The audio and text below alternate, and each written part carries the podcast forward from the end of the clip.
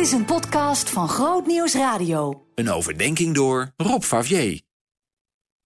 Het was bijna de winter geworden waar we stiekem van dromen.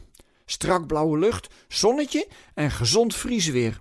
In sommige streken van het land hebben ze nog even lekker kunnen schaatsen, maar een tocht over de sloten en vaarten door de Alblasse Waard zat er weer niet in.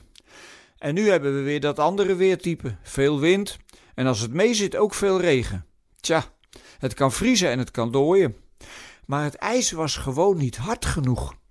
Wist je trouwens dat ijs sterker kan zijn dan staal?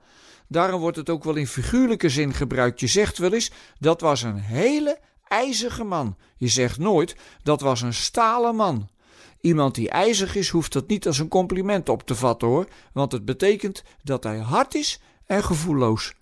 Daarom is het proces van dooien ook wel weer interessant, want de hogere temperaturen zijn dus in staat om iets dat keihard is gewoon te laten smelten. En ik geloof dat Gods liefde voor die hogere temperaturen kan zorgen. Als mensen versteend zijn of vereist en ijskoud geworden zijn, is de liefde in staat om ze te ontdooien. Dat beleven we natuurlijk lang niet altijd zo, maar ik geloof en ik hoop jij met mij dat er niets zo sterk is als Gods liefde. Die is in staat om mensen die keihard geworden zijn, door wat ze hebben meegemaakt, weer hun hart te laten openen.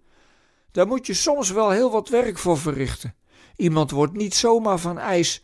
We weten allemaal wat het leven met je kan doen, maar ik blijf toch altijd geloven dat er ergens in ieder mens wel iets goeds zit. Maar dat is dan zo bedolven onder wat ze hebben meegemaakt dat het bijna niet meer te vinden is. En als zo iemand dan lelijk en negatief doet, is het een koud kunstje, let op, koud kunstje, om net zo terug te gaan doen. En dan maar kijken wie het hardste is. Maar de weg van Jezus is heel anders. Die behandelde mensen niet zoals ze hem behandelden, maar hij behandelde mensen zoals God wil dat we met mensen omgaan. En dan geldt het natuurlijk ook voor ons. Dus het is een geweldige uitdaging om in naam van de liefde van God net zo lang aan de kost en het harnas van mensen te krabben tot ze open gaan en die mooie mensen weer tevoorschijn komt. Maar je moet er soms heel lang geduld voor hebben. Ik heb ooit een collega gehad op de school waar ik werkte, die de gewoonte had om zo ongeveer iedereen met een nors gezicht voorbij te lopen zonder goedemorgen te zeggen.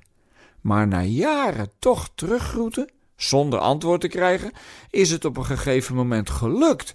Hij ontdooide en begon voorzichtig terug te groeten en op een gegeven moment zelfs een praatje te maken. Geweldig om te zien hoe de liefde zo kan werken tegen onze eigen gevoelens in. Gewoon omdat er niets tegen is opgewassen.